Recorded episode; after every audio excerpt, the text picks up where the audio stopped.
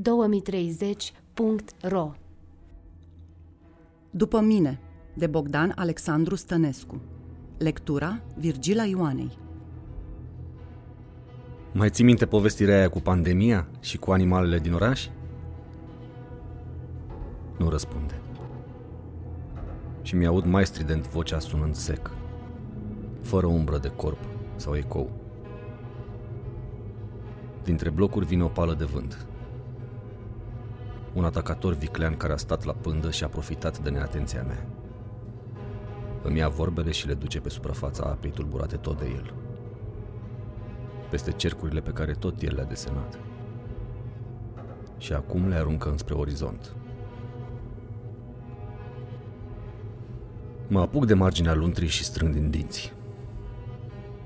Foaia de metal care învelește lemnul e rece și arde pielea. Silueta ei, ghemuită la capătul celălalt al bărcii, începe să se piardă în asfințit. E înfofolită în pelerina albastră de ploaie, pe care mi-am cumpărat-o când am împlinit 40 de ani. Când râdeam că am vrut să marchez maturitatea cu un parpalac de bărbat. Pe cap am înfășurat un fular roz. L-am potrivit ca pe un batic, așa cum fac bătrânele. Are 52 de ani. Părul e albit aproape total. Dar asta nu mă mai șochează, ca la început. Pentru că vopseaua a dispărut treptat. La început rădăcinile. Privirea mea care se întorcea jenată în altă parte când se dezbrăca ca să-și facă igiena intimă pe marginea bărcii, în spatele unui bloc care încă se mai ițea de sub apă. Departe de ochii curioși ai altor barcagii. Apoi albul, de fapt un gri frumos, liniștitor, a urcat spre capătul firelor de păr. A trebuit să spun că a urcat, pentru că, de fapt, situația era cu totul altfel. Vopseaua se retrăgea și lăsa la vedere ravagiile vremii și ale durerii. În cazul meu totul a fost mai simplu și mai direct. Am albit instantaneu. Atât barba pe care nu m-am mai sinchisit să o tund, cât și părul rar din creștet pe care înainte îl rădeam ca să nu fiu chel, ci doar un bărbat încă tânăr care se rade în cap. Acum însă sunt un barcagiu de 50 de ani, cu barbă albă și niște lațe pe care le petrece peste cap. De undeva din stânga aud un clipocit. Urmăresc direcția indicată de sunet, sperând să nu fie alți barcagii. Și într-adevăr, am noroc. Un cârd de balene își face loc prin spațiul larg dintre blocuri. Le văd spinările negre, pe care joacă reflexele roșiatice ale înserării. Sunt doi masculi, vreo șase femele și câțiva pui. Ne ținem respirația cât timp străbat fostul bulevard Magheru, înotând lent, implacabil înspre parcul tineretului. De fiecare dată când asist la trecerea unui cârd de balene, trăiesc un sentiment religios. E poate tăcerea lor, poate e presimțirea cântecului pe care l-aud câteodată noaptea. Îmi amintesc râsul copiilor, când am văzut împreună Finding Nemo. Iar pe ștoaica iurită Dory încerca să vorbească cu o balenă exact așa, lungind cuvintele. Asta mi-amintesc mereu când văd balene râsul lor și cum ne prefăceam în bucătărie că vorbim baleneză. Așteptăm în luntre să se facă întuneric. De obicei, barcagii se adună în grupuri, leagă bărcile cu lanțuri și abia apoi se culcă. E foamea lor de trecut, altfel nu-mi pot explica, pentru că tocmai în acele insule plutitoare au loc cele mai multe jafuri, violuri și crime. Noi evităm cu totul alți barcagii și ei ne evită pe noi. Țin la vedere cele două puști recuperate din magazinul de arme de pe strada Burghele, când apa încă nu urcase decât peste nivelul caselor. Au fost zile teribile, când încă nu înțelegeam ce se întâmplă și nici nu aveam timp să înțelegem, pentru că trebuia să acționăm repede, înainte altora. Atunci mulți dintre noi au făcut greșeli care au costat viața cum ar fi să se încarce cu alimente fără să aibă însă o barcă solidă. după care au plutit așa pe ușile caselor, înconjurați de conserve și de baxuri cu sticle cu apă, până când s-au scufundat epuizați. Foarte puțini au înțeles de la început ce se întâmplă. Iar orașul ce dispărea încet sub apele care năvăleau implacabil din sud, murea fie în hohote de râs, fie în zbierete disperate. Înainte de potop, când de-abia ne mutaserăm în cartier, ne plimbam câteodată seara pe strada Vasile Lucaciu până la intersecția cu Traian. Și de fiecare dată le arătam o casă splendidă, pe care era lipită o placă ce o data la începutul secolului trecut. Și în curtea căreia se afla barca noastră de acum. Albă cu trei dungi albastre, cu velele strânse. O barcă de agrement, așezată pe un șasiu cu roți. Le arătam barca aia și le spuneam că așa o să ne luăm și noi una, când o să câștig premiul Nobel. Sau măcar medicii setranje. Și râdeam, în timp ce se stingeau ultimele raze de soare în spatele blocurilor înalte care delimitau cartierul de case de strada Traian, care era granița noastră. Așa că făceam drumul întors, puțin întristați că urmează o nouă săptămână de muncă în care vom sta mai puțin împreună și probabil noi doi vom fi nervoși, ei doi vor avea teme și ne vom împăca doar seara, la culcare, când Sasha se va alinta puțin în legătură cu lumina ei de veche, cea care proiecta universul pe tavan, iar Mihai va veni de patru ori să ne spună noapte bună și să ne sărute, deși are deja în amintire 13, 14, 15 ani. La început, apele au ajuns să băltească în stradă și prima schimbare a fost olfactivă. Cum deschideam ferestrele, intra același miros care mă întâmpina când mergeam la mare cu mama, în copilărie. Și trenul avansa paralel cu marea înspre halta Neptun. Acel miros de vacanță și de fericire venea acum încărcat cu moarte, pentru că aducea cadavre și gunoaie. Apoi avea să aducă animale marine nemai văzute, pentru că nu mai existau granițe naturale, ci doar un imens ocean planetar. Cât timp au funcționat televiziunile, mai întâi ne-am uitat terifiați seară de seară. La început la reportaje nemiloase care arătau cum orașe din zonele de litoral încep să dispară unul câte unul, sperând tot timpul că apele se vor retrage din năvala lor, că ploaia va înceta. Apoi am încetat să mai privim, pentru că scenele deveniseră prea crude. Ce am înțeles însă atunci a fost că trebuie să fac ceva repede și că ne trebuie un plan – a fost momentul în care a început răul pentru mine. Și nu de puține ori m-am acuzat singur că aș fi creat viitorul de coșmar pe care îl trăiesc acum. Sunt lucruri pe care nu le vorbim. Adică eu, pentru că ea oricum nu vorbește. Nu am mai spus de mult un cuvânt. Am nopți în care mă perpelesc singur pe fundul bărcii, acolo unde mi-am pus izoprenul – lăsându-i ei locul mai comod pe covertă. Ascult clipocitul sinistru al apei. Picăturile și mai sinistre ale ploii pe vela întinsă deasupra bărcii. Le ascult cum îmi trasează ca în jocurile copilăriei când uneam numerele pentru a descoperi figura lui Bambi, scena din acele zile când îmi spusesem că tot ce fac este pentru familie. Cu mult înaintea potopului, prin 2021, am publicat ultima mea carte. Un volum de poeme, care avea ca nucleu un ciclu post-apocaliptic, în care îmi imaginam că vâslesc alături de ea, printre vârfurile clădirilor înalte din București. Imaginam acest cuplu de vârstă mijlocie vâslind printr-un deșert acvatic, după ce își pierduse ambii copii într-un înnec. Atunci nu mă interesase altceva decât să captez tăcerea acestei scene.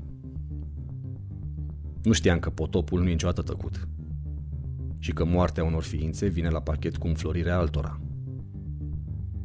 Că masticația animalelor marine se aude de sub apă, prin stratul de len al bărcii. Mai scrisesem un poem în care bărbatul cuplului găsește plutind pe apă un volum cu procesul lui Kafka, ediția BPT, pe care îl salvează și îl usucă pentru a-i citi seară de seară femei. Dar cărțile nu plutesc. Așa că, de fapt, sunt nevoit să-i povestesc. la fel cum în pușcărie intelectualii povesteau cărți și țineau cursuri. Nu am bănuit niciodată că am o memorie atât de bună. Aș fi jurat că rețin foarte puțin din ce citesc.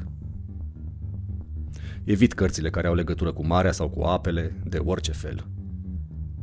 Ceea ce mă întristează, pentru că întotdeauna când nu știam ce să citesc, mă duceam la povestirile cu Nick Adams sau la alt Hemingway. Acum trebuie să decupez de acolo apele și să vorbesc despre deșerturi, sete, soare arzător. Soarele îl vedem câteodată și noi. Atunci când doi nori negri se despart și lasă înserarea să alunece peste ape. Momente în care viziunea blocurilor aflate sub ape devine mai spectrală ca niciodată. Întotdeauna mi-a fost teamă de adâncuri și de înălțimi. Îmi amintesc de duminica aceea când am mers cu Mihai pentru prima oară la muzeul Antipa și a trebuit să trecem peste o podea de sticlă sub care la niciun metru se afla amenajat un sit arheologic unde din nisip ieșeau colții unui mamut. Eram amândoi îngroziți și a trebuit să-mi adun toată forța ca să fiu eu maturul și să-l desprind de bara pe care se încolăcise. Nu e amuzant că tot eu am devenit acum scufundător? Căutător de perle? Sunt puțini barcagii care au curajul să se arunce în ape cu o greutate în brațe și să reziste câteva minute, destul cât să intre în magazinele cufundate și să revină de acolo cu o conservă prețioasă. Îmi amintesc adesea un poem pe care l-am citit, chiar uh, l-am tradus înainte, în care o poetă chinuită de relații amoroase nefirești și rele fuge într-un orășel celebru pentru păpușile lui din lemn. Apoi se angajează într-o asemenea fabrică de jucării, iar seara se refugiază în parcul pustiu al orașului, într-un luminiș numit Grădina Contesei. Într-o asemenea seară dă acolo peste o femeie stranie, alături de care tace, într-o și mai stranie senzație de comuniune. Odată am trecut cu barca printr-o zonă cu un nivel neobișnuit de scăzut al apei. Exact când norii erau sparți de un soare violet. Și am văzut că sub noi se afla un pâlc de pini. Atunci, când razele soarelui au luminat acea grădină subacfatică, am simțit nevoia unei comuniuni, alături de străina din barcă. Deși știam că nu mai e posibilă. A fost singurul moment în care m-am înmuiat și eu și am început să fredonez în surdină rușinat Octopus's Garden, în același timp întinzând mâna spre vârful unui copac din apropiere, pe care am crezut că îl pot mângâia. Apoi soarele a intrat în nori și a început instantaneu să plouă. Iar dintre două tulpini s-a avântat spre suprafață o umbră masivă și iute. Așa că m-am aruncat pe fundul bărcii ca fript, tremurând din toate încheieturile. Apoi am auzit o bufnitură, care însemna că nimic nu fusese vis. Și am întins pânzele care ieșeau prin prelate, plecând iute de acolo. În noaptea aia, ascultând iarăși ploaia pe copertină, mi-am amintit o excursie făcută în vara unui an de liceu, probabil în clasa 11 împreună cu mai mulți colegi și cu prima mea iubită serioasă, Diana, prin munții Apuseni.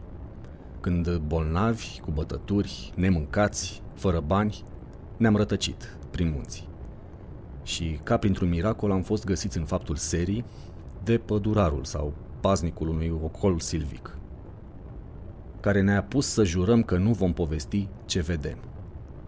Apoi ne-a trecut printr-un gard des, sălbatic, după care am descoperit un lac imens, artificial, înconjurat de păduri. La mal erau trase trei bărcuțe metalice, ca niște lighene, în care ne-am suit fiecare cuplu și am văslit deasupra brazilor pe care lacul îi acoperise. Apa aceea verzuie, înspăimântătoare și izbăvitoare a rămas pentru mine un simbol al adolescenței și al trecutului. În rest e mâzgă. În fiecare seară când vâslesc spre adăpost, o privesc pentru ultima oară, proiectată pe fundarul asfințitului, ca o statuie cocoșată. Apoi mă așez pe fundul bărcii și mă învelesc. Și fie tăcem amândoi toată noaptea, ascultând corul deja monoton al clipocelii apei și al picăturilor care cad pe copertină, fie eu îi povestesc cărți, de multe ori inventând sau înlocuind finalurile. Mă întrerup câteodată când aud foșnetul amplu ca o rolă de mătase al unui animal care trece pe lângă noi sau pe sub apă. Au trecut cinci ani de la potop și mintea mea, captiva unei imaginații bolnăvicioase, a născut monștri marini descătușați din genunile oceanelor care populează apele nopții. Ziua mi-e mult mai ușor să mă abțin și să pun mâna pe realitate, pentru că îmi fac scufundările și pot pune mâna pe blocuri de ciment, pe bare ruginite din metal, sau, dacă am noroc, pot străbate holurile pline de alge, întunecate, ale unor foste supermarketuri. Adun cât pot în plasa de ținut peștele, pe care o leg de brâu, și mă ridic trăgându-mă cu brațele de funia agățată de barcă. Am învățat să-mi țin respirația mai bine de 3 minute, mai ales că nu am mai fumat de 5 ani. Încă 5 și riscul de cancer e redus la nivelul unui om sănătos. De multe ori îmi spun că ea, ghemuită așa la prova, e un galion și că simpla ei prezență mă apără mai abitir de alți barcagii decât puștile pe care le țin încărcate. Altădată îmi spun că niciun zeu nu ar trebui ținut atât în ploaie. Ofrandele pe care îi le las seara rămân neatinse. În fiecare duminică mergem să vizităm copiii. Din cauza lor am rămas aici, legați de oraș. În timp ce supraviețuitorii au fugit spre munte, unde sunt uh, ultimele localități. Am auzit povești despre apele care se opresc după Sinaia, de unde începe uscatul. Despre sate și orașe noi organizate pe platoul bucegilor, unde trăiesc înghesuiți oameni și animale. Noi ne-am înțeles ca în fiecare duminică să mergem la copii. Și așa facem. Oprim deasupra casei. Un bloc vechi de două etaje interbelic, pe care l-a proiectat și construit un arhitect evreu, care a făcut parte din înecații de pe strumă. Arunc ancora ruginită. Barca mai alunecă o vreme câțiva metri, apoi e trasă înapoi un dute vino progresiv în lentoare. Mă gândesc că joaca asta, balansul, sunt echivalentele simbolice ale târguielii cu popa lângă mormânt. Băgatul mâinii în buzunar, gestul popii de a refuza, dansul mortoar. Când se stabilizează deasupra ancorei, încerc să străpung suprafața apei. Dar aici e prea adâncă, pentru a vedea măcar acoperișul. Mă întreb dacă îți face rău vizita asta ritualică. Singurul indiciu sunt degetele cu unghii strânse pe copastie. Inutil să mai încerc să te ghicesc. Inspir duhoarea, mirosul pe care încă nu l-am asimilat, amestecul de putrefacție, apă sărată și încă ceva nedefinit, pe care îl asociez cumva animalelor marine mari, ascunse de luciul aprii.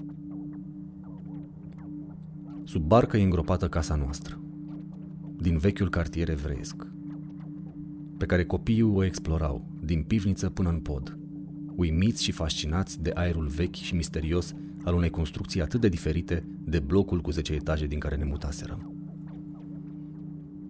Ca de fiecare dată mi imaginez pe fiecare în camera lui, plutind deasupra patului. Fiecare într-un cavou subacvatic de nepătruns adormiți în densitatea vegetală a algelor roșietice. Și simt impulsul de a mă lăsa să alunec în apă, să cobor pe frânghia ancorei ca un fachir, să-mi croiesc drum prin geamurile probabil sparte ale camerei din față și să mă strecor pe hol, apoi în camerele lor, să dormim împreună. Visul lor de copii pe care l-am refuzat mereu. Ceva mă împiedică însă. Probabil tu înnegurată. Mereu cu spatele la mine. 2030.ro este un proiect al Asociației Art No More – cofinanțat de Administrația Fondului Cultural Național. Muzică originală și sound design, Miron Ghiu. Editare audio și înregistrări, Miron Ghiu, Petre Fol, Robert Bălan. Asistent de proiect, Andreea Drăghici. Visuals, Maria Nicola. Video, Petre Fol. Un proiect conceput și coordonat de Robert Bălan.